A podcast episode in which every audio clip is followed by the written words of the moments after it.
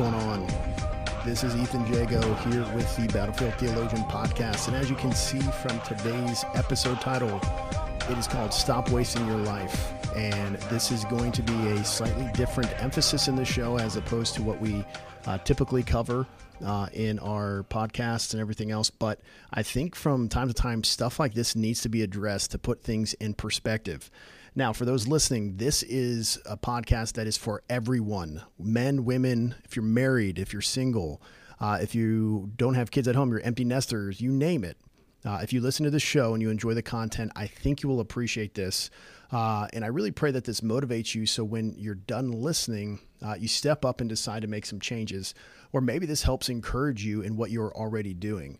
Um, as I'm as I was sitting down to write the episode uh, show notes for this show, um, a lot of stuff started coming to mind that I learned in my military training. Now, for some of those you who listen who don't know, uh, I was in the Air Force uh, serving as a survival, evasion, resistance, and escape specialist. Uh, essentially, what that was was we trained individuals how to survive behind enemy lines, how to evade capture should uh, you get shot down, stuff like that. So whether you were a pilot, uh, special operator, whatever else, if you had a high risk of isolation, you would go through our level C training. Uh, and on top of that, too, then we would tell people and train people on how to resist interrogation techniques. Uh, that's the R, and then escape from captivity.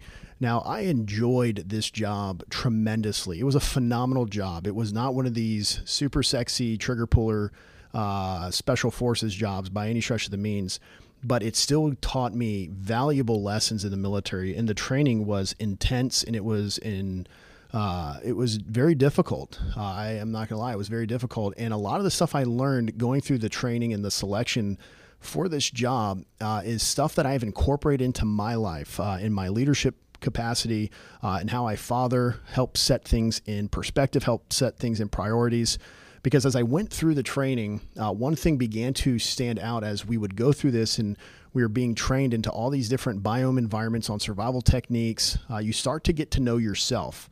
Uh, because what they would do is from time to time they would take you out and you would have solo exercises where it was just you and your thoughts and it was just you in the middle of the woods or you wherever in the environment that you're at and when you find yourself alone thinking one on one you start to really get introspective and reflecting about your life, your goals, your priorities, what is of value to you, your principles. And that's when you start to begin to draw lines in the sand. And I think for a lot of people, we don't ever sit down and make it a custom habit to sit and write down goals for ourselves or things that we would like to do.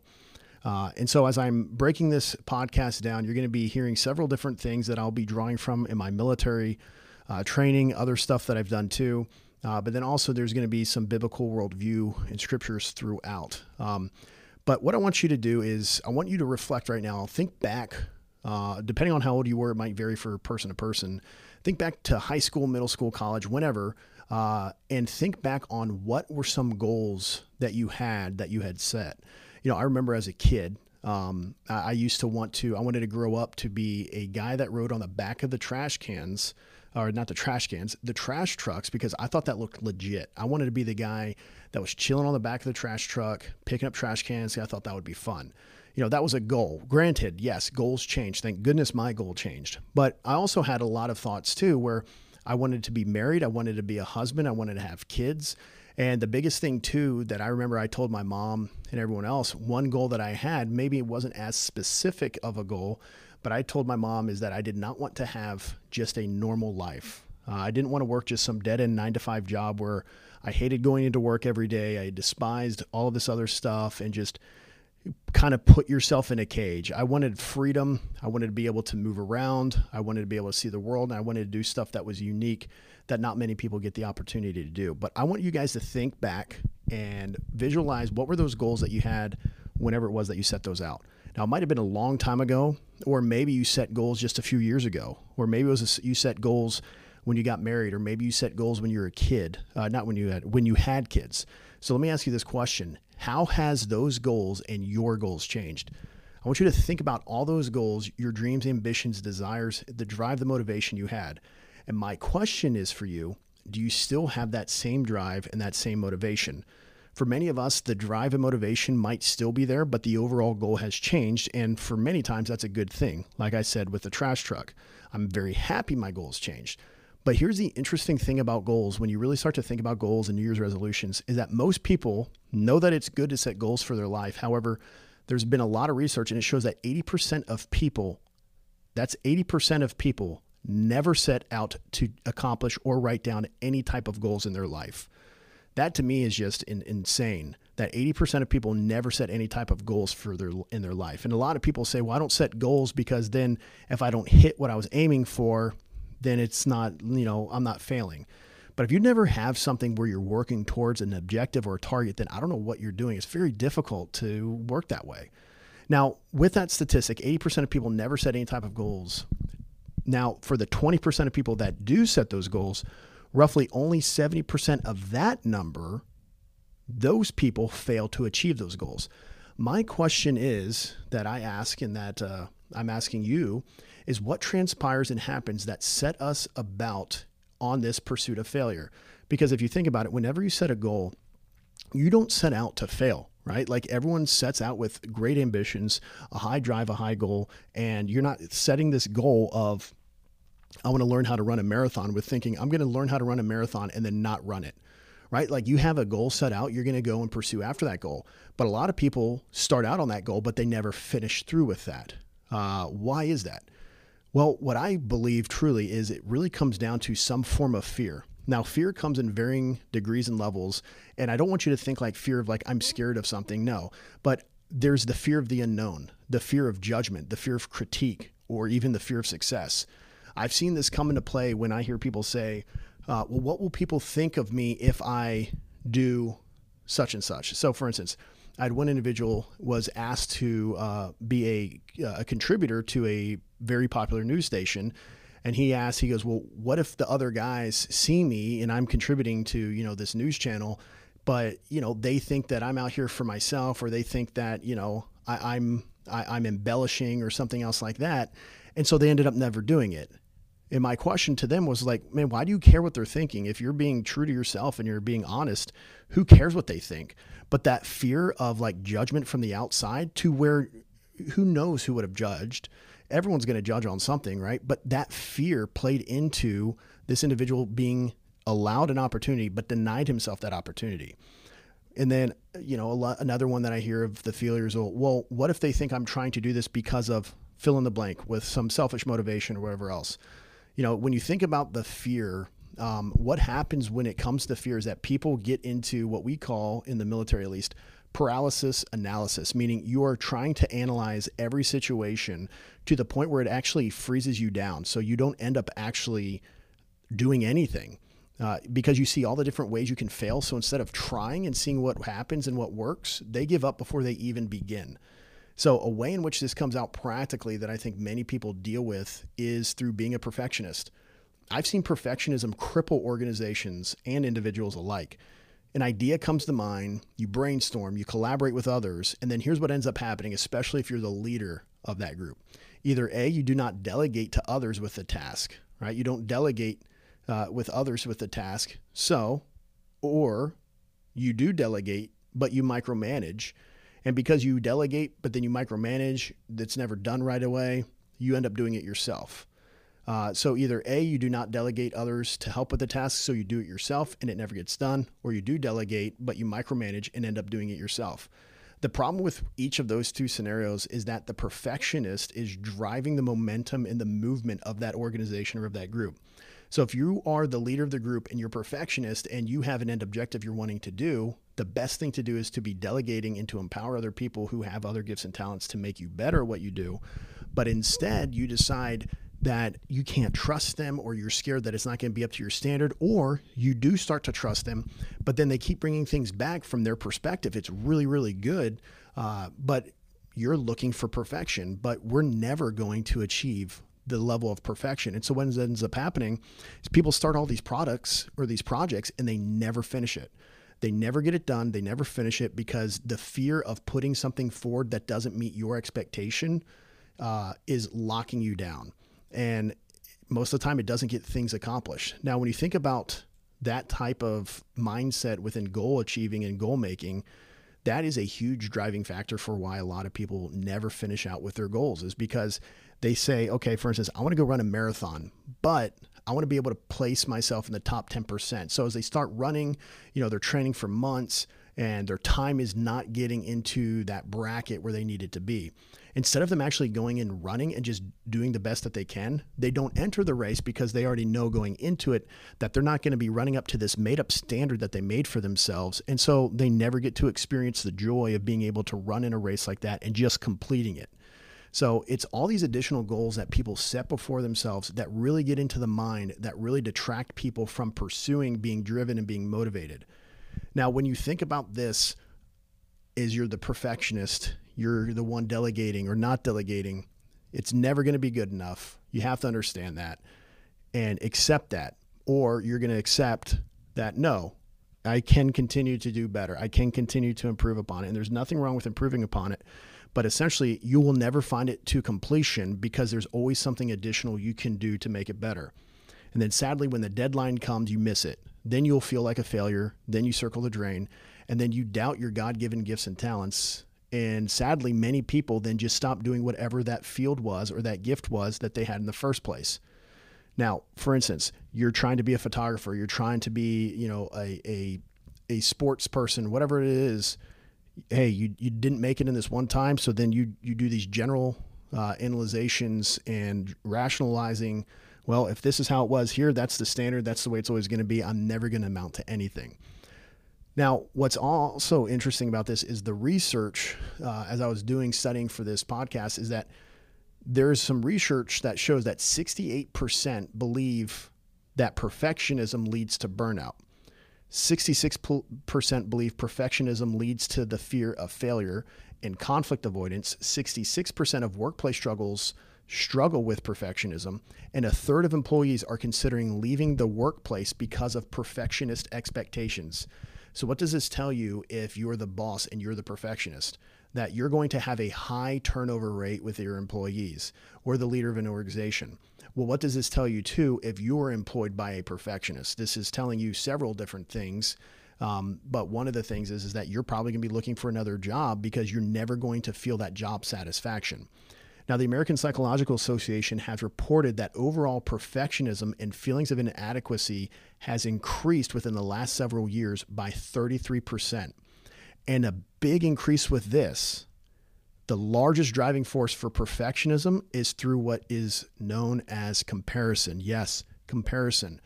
So, what is the next section we're looking at? Perfectionism comes by comparison. Well, what do I mean? Well, think about it this way the uptick and rise of perfectionism saw a huge swell shortly after the advent of the internet. Remember back in the days of AOL Instant Messenger, Xanga sites, and MySpace for those older millennials or Gen Xers or whomever that had that?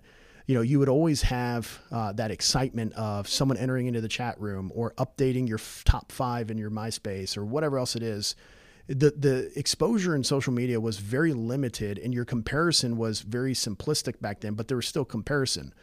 Well, now let's fast forward to the modern day.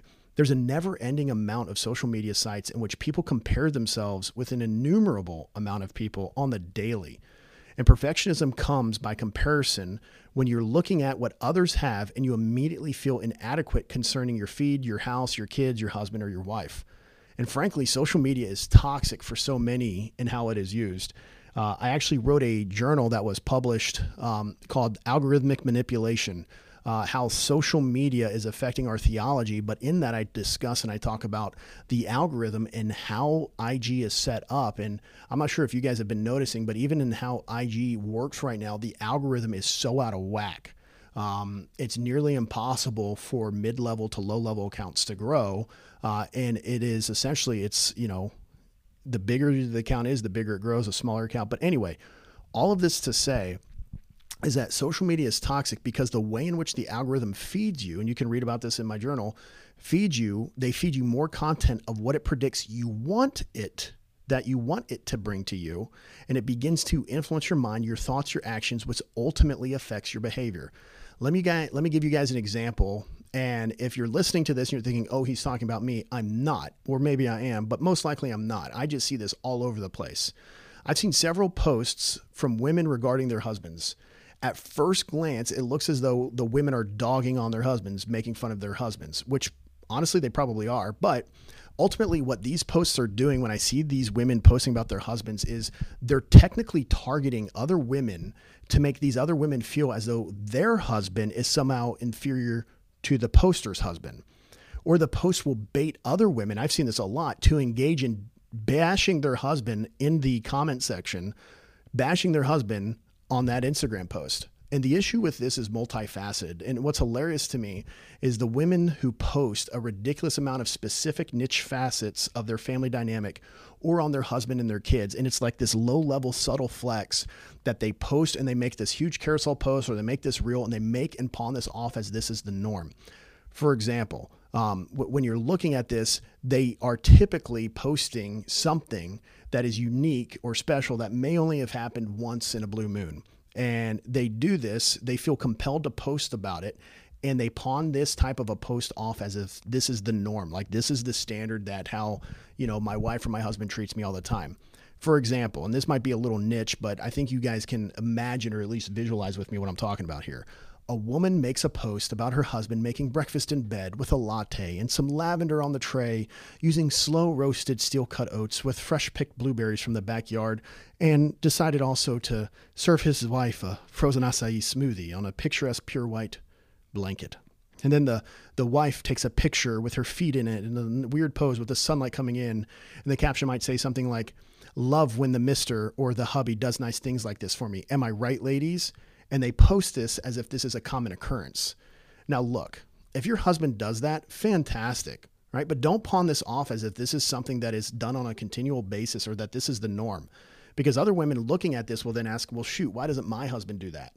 right? And, and, there's this comparison that immediately happens. And whether the woman posting that post or not, granted, they're posting ultimately to get likes and engagement. But essentially, too, it's this low level insecure flex that they're trying to do to make other people affirm the narrative that she's trying to put forward, saying that, no, this is how my husband treats me. And most likely, that's not the case. Maybe, hey, you're trying to celebrate that your husband did that for you. Fantastic. That's great. But when you're posting it in this way where you're making it seem like this is the norm, now, granted, don't go on the other side and be like, my husband never does this for me, but it's cool he finally did something for me like this the problem is with all of this is that people will compare and you can't control what everyone does and how they react but still they're going to compare themselves with what they see. Another one i see with this uh, now this is going on the, the man side and dude this drives me nuts. I see is that from both husbands and wives posting about how quote unquote manly their husbands are and how other husbands need to be more like this husband. The husband will do some subtle posts like he's trying to attempt to encourage other men to follow his example and makes it seem like he's got some deep philosophical philosophical approach to how he parents. Uh, and like what he does with his his kids. And you know he starts giving parenting advice on how to be a better parent. And then when you go in you're like bro your kids are under five years old. Like what kind of advice are you going to be giving in parenting? Uh, i'm not going to be going to some some couple or some guy who's got two kids under the age of five or six or something. I'm going to go to that empty nesters that have had several kids move through their house and that their kids are still faithful to the Lord and church. That's who I want to take parenting advice from. But the problem is, is like these guys are trying to find like their little niche to create their community and everything else. And it just becomes like this cyclical circle of self-licking ice cream cones, right? It knows that it's good and it knows that it's good. So it's going to continue to lick itself. Now there's been an uptick too. And I'm sure men, you guys have seen this, women, you might've seen this as too, of men attempting to regain ground that has been lost over a lifetime of reject uh, or neglect in their manliness. And now they're trying to reestablish themselves as a man's man, but they're defining it using the world's methods and means. So, what do I mean by this is that there's been a lot of stuff coming out on like biblical manhood and being a godly man, or take take the biblical and the godly, you know, identifier out of it, and you just see a bunch of stuff coming out of like people trying to be like super manly and the way in which they're trying to put on display the manliness of what a man is supposed to look like is by legit comparing it and contrasting it to like what the world would compare and contrast it to, right? Like doing manly things of chopping wood and this and that doesn't necessarily mean that you're a man. Like, dude, any any buffoon with any kind of muscle mass can swing an axe, or can go walk in the woods and point out plants to their kids, right? That's not the issue here. Reading books and regurgitating information and pull quotes from these books does not constitute a breakthrough in leading your family or of being a man. Instead of talking about it, how about you start doing it?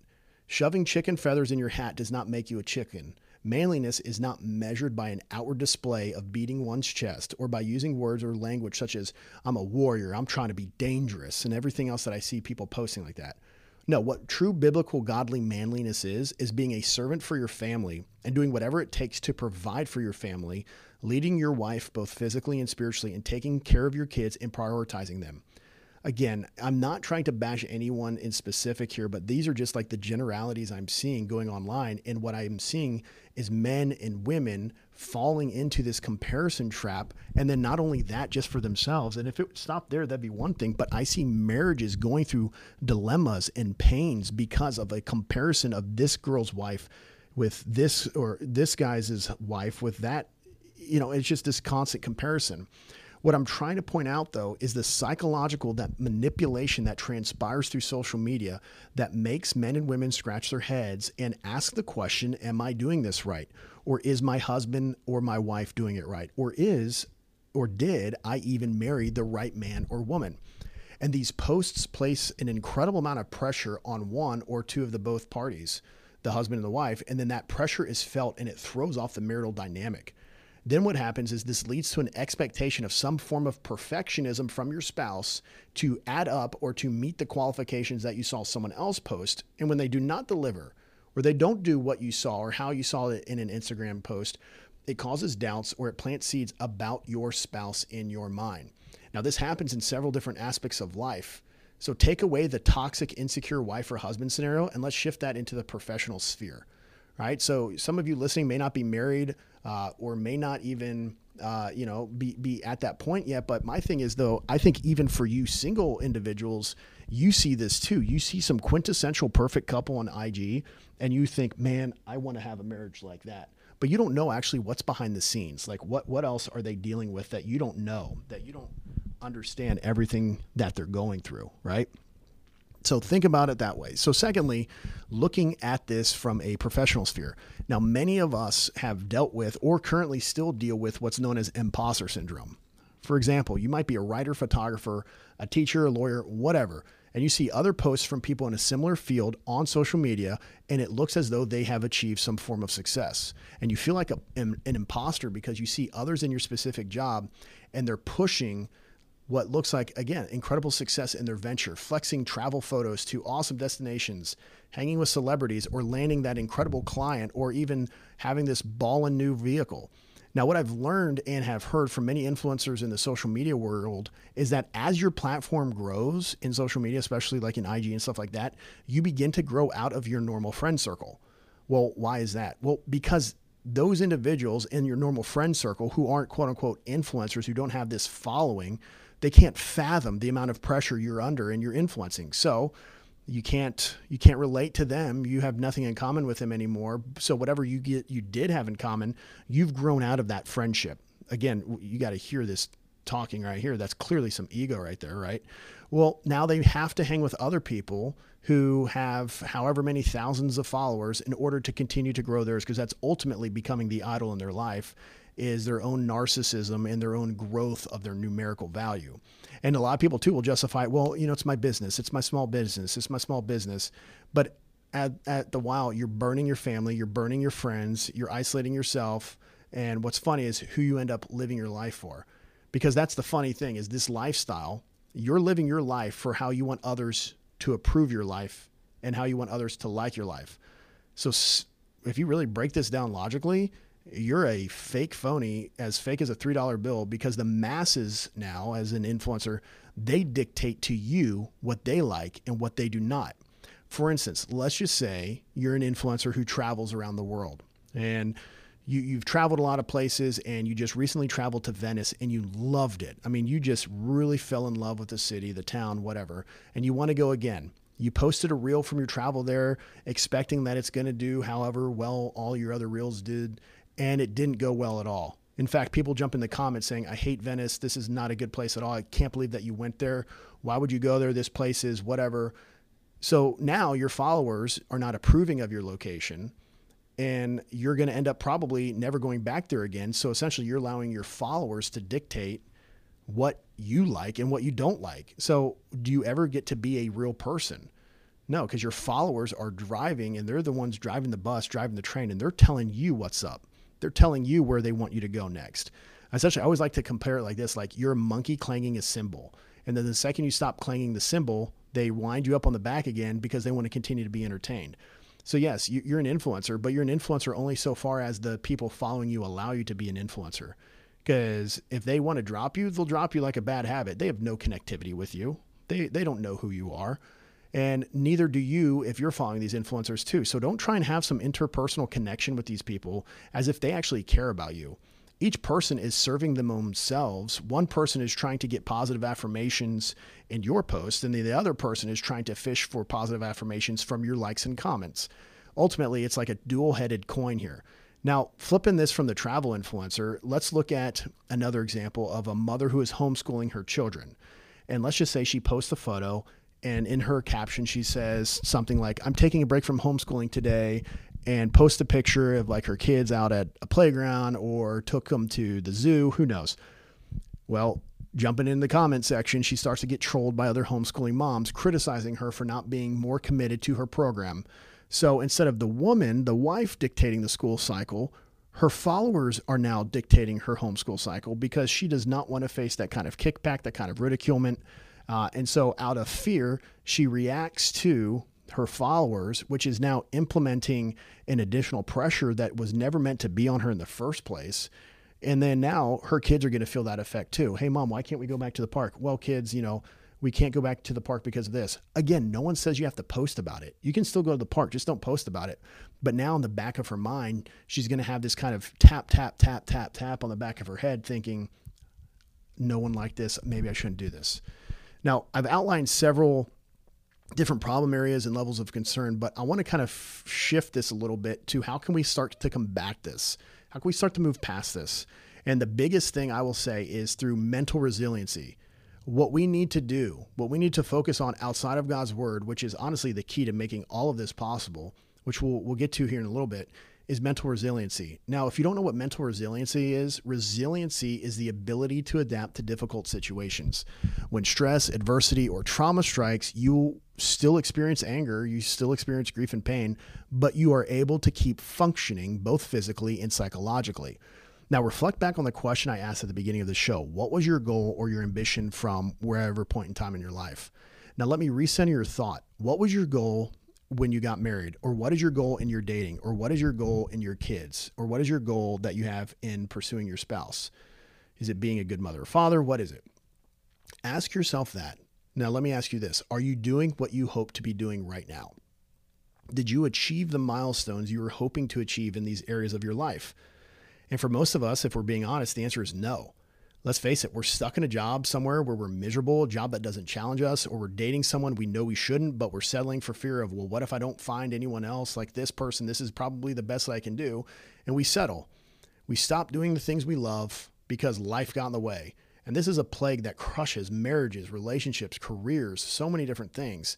And the biggest thing with all that to push through this is you have got to be disciplined. You've got to be committed, motivated, driven, ambitious, and resilient in all aspects of your life most of the time you you know you hear that talk in entrepreneurship circles right? You must relentlessly pursue after achieving these goals. The question is what goals have you made in your life? Do you make goals for your marriage? Do you make goals for your kids?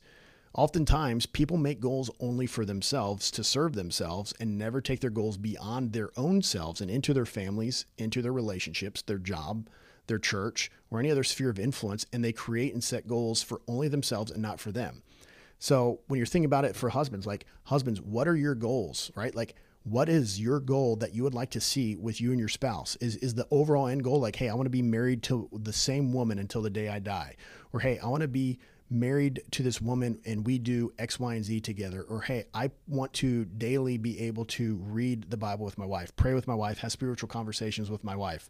What are those goals? You need to you need to figure those out. Wives, think about it too. What are your goals? How what were your goals in looking for a husband? What were your goals in uh, pursuing your husband, helping your husband, training the kids, leading the kids? You know, all of those different things. What are those goals? And now, if you're single, what are your goals and expectations in dating, looking for a future spouse, right? Like you need to write these things out and like play by them. Uh, now, granted, you still need to let the spirit work, but at the same time, do not compromise. Do not think like this guy or this girl is all that there is out there. Like there is, you've heard the saying, there's plenty of fish in the sea. Like there's legit a ton of people. And what I can't stand more than anything is a bunch of young adults that I see in which, you know, they're, they're solid man or woman, but I see them compromising on the person that they are pursuing.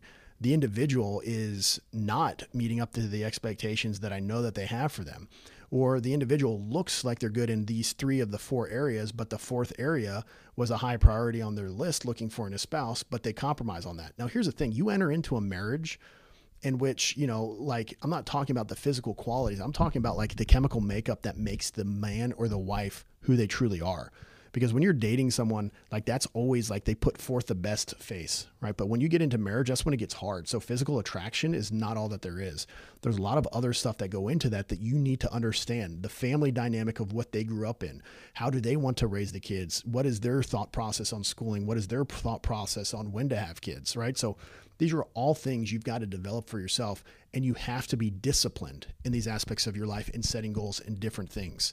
So, think about it this way beginning in your Bible study is probably one of the first and best ways to get going on this. Begin in your Bible reading, begin in your Bible study, and you get this right. You prioritize this right, everything else will begin to fall in line.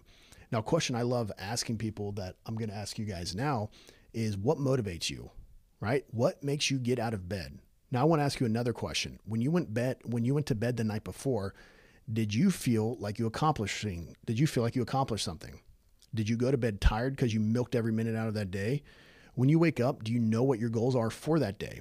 The biggest problem that many people have in developing goals and disciplining themselves is that they have not prepared for that day.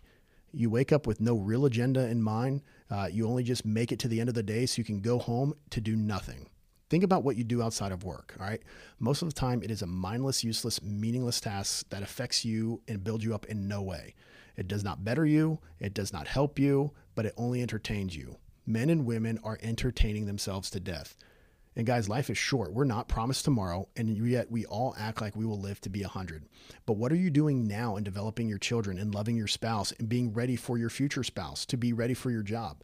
Men, are you leading your families by setting the example, or are you just talking about leading your families in your Facebook and Instagram posts?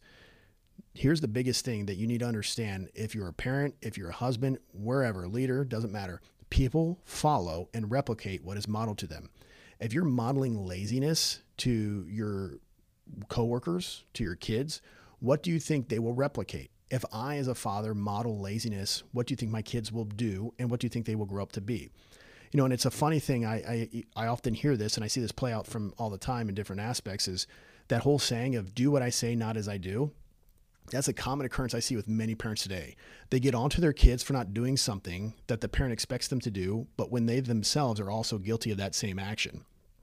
Right, kids, don't bring your devices to the table, but the mom and dad bring their phones and they're texting and swiping Instagram while the family is trying to eat. Or wives, they're laying some expectation on their husband when they're failing to meet that same standard that they expect of their husband.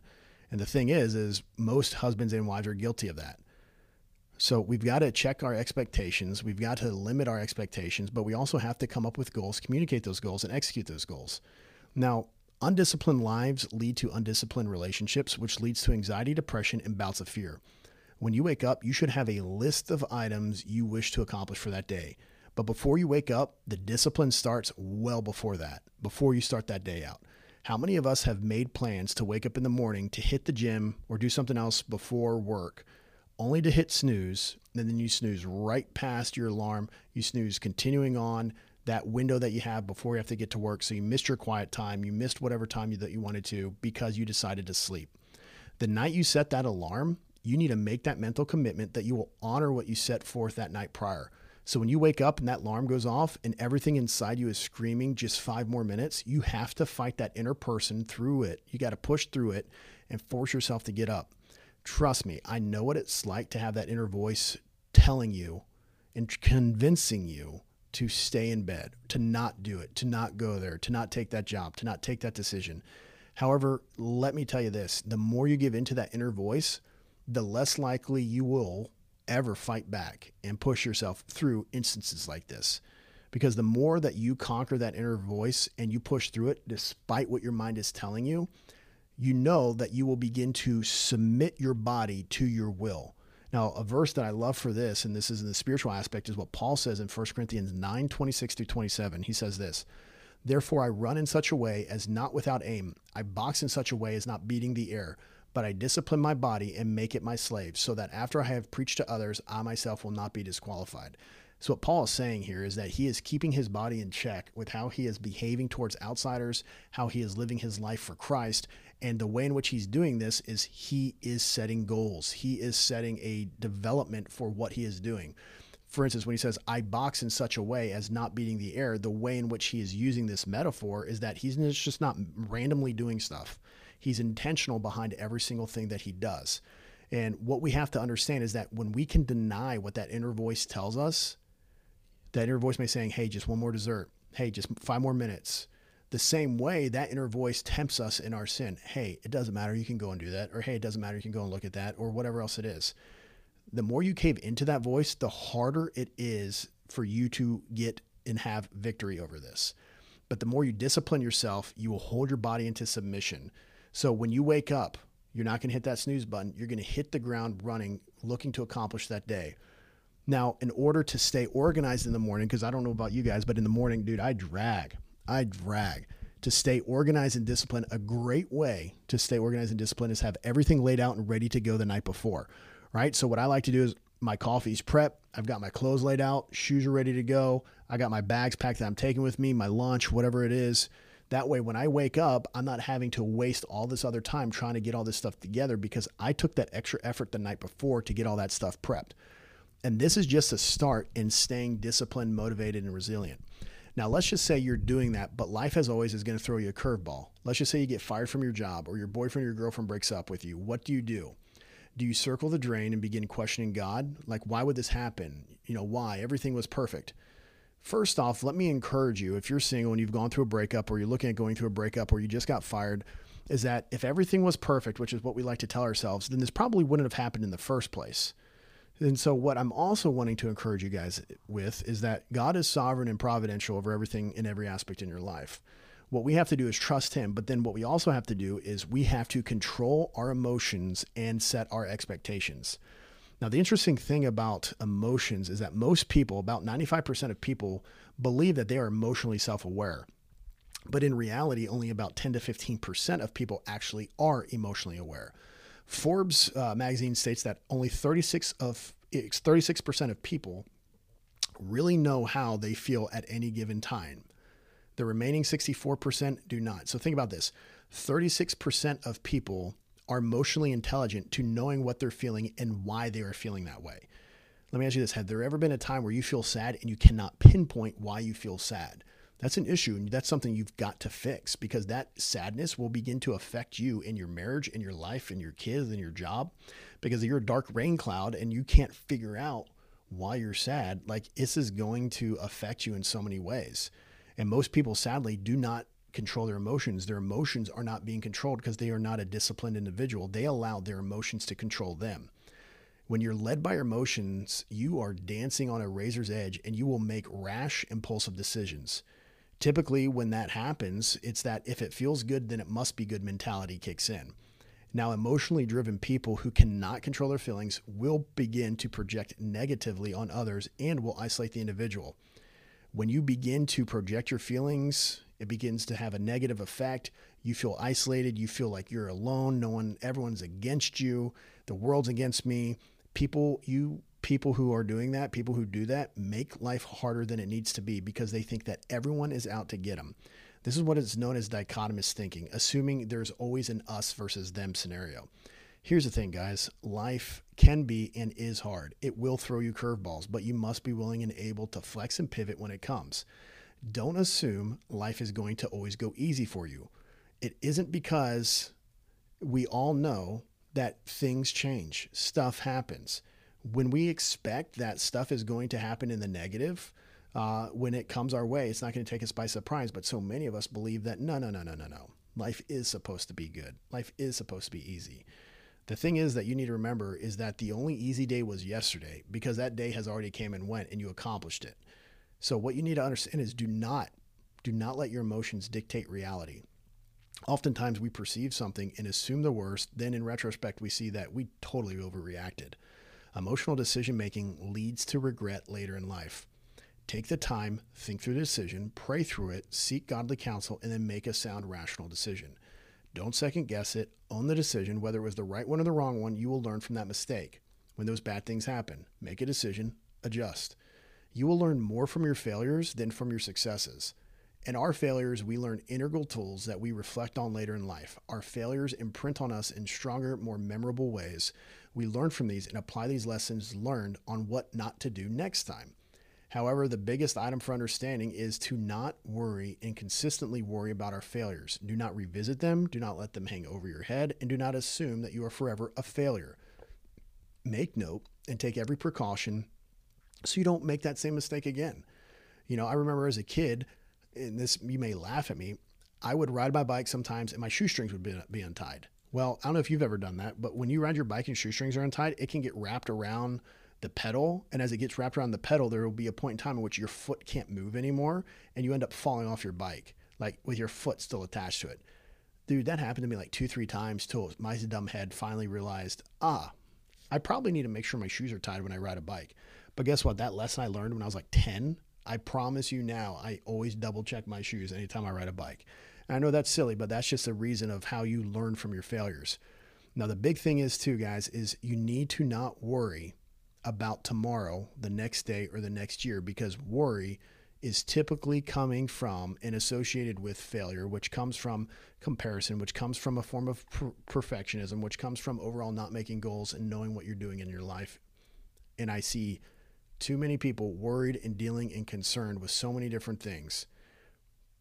But what we have to understand is what Matthew 6, 33 through 34 talks about, as this should encourage us. But seek first his kingdom and his righteousness, and all these things will be added to you. So do not worry about tomorrow, for tomorrow will worry about itself. Each day has enough trouble of its own. We must live our lives in continual dependence on God to give us this daily bread. Guys, we must be good stewards of this. With what he has given to us, we must rely on him, seek after holiness, and trust in God. A great way to combat worry, perfectionism, fear, isolation is by devel- developing a plan staying disciplined, and come up with things that challenge you both mentally, physically, and spiritually. So, again, the question I posed earlier what motivates you? Why do you get out of bed? What was a passion you once had or something you used to love doing? My question is, is why aren't you doing it anymore or why are you doing it less frequently? Now, guys, we make excuses for almost everything, but there was a point in time in which you were able to do the activity, the hobby, or the passion. What happened into why you're not doing it anymore? Now, oftentimes we perceive that time is a big limiting factor, and for some of us it is. But what I would suggest is do an audit of your time, and you'll see exactly how much of your time you are truly wasting on a day to day basis. Other times it's that we're not passionate about it anymore. Okay, then what else is there that does get your juices flowing? Because, guys, binge watching Netflix or sports and doing Final Fantasy football is not what I'm talking about here.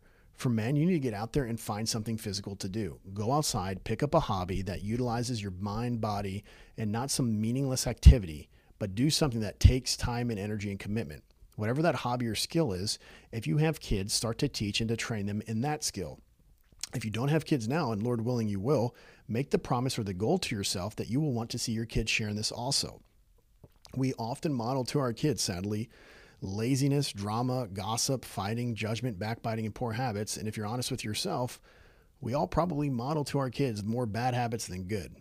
But what we need to do is show our kids what it is like to fail at something and not just fail or get in trouble or whatever else and then never bounce back.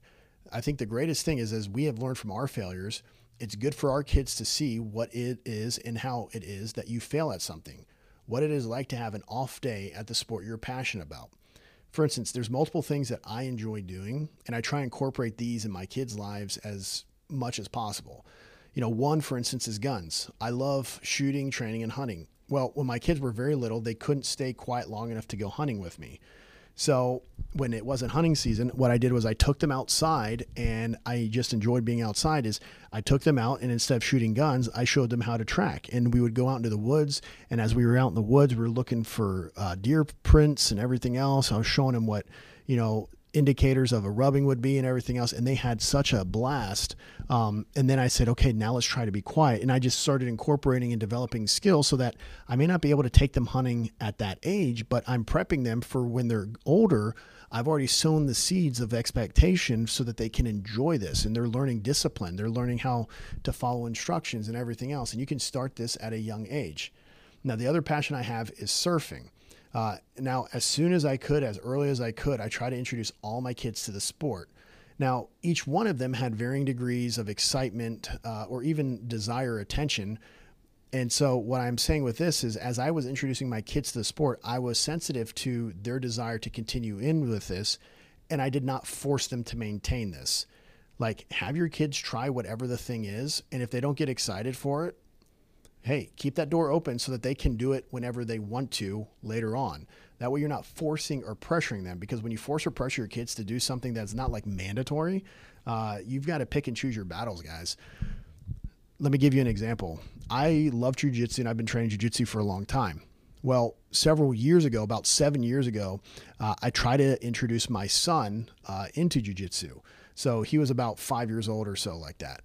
Um, just some real, real basic stuff. Like it was fun. It was exciting. After like a week, I decided to buy him his own little gi.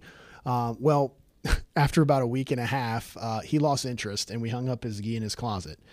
Well, I never just discounted that completely. I kept revisiting it with him to see, hey, would you be interested? Would you be interested? And never really showed much interest.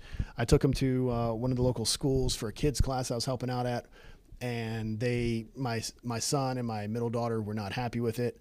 Well, nearly seven years later, right? So actually, earlier this year, uh, my son and middle daughter are now fully invested and interested in this. And what's cool is that I did not burn them out with this concept. They came to me saying that they wanted to learn.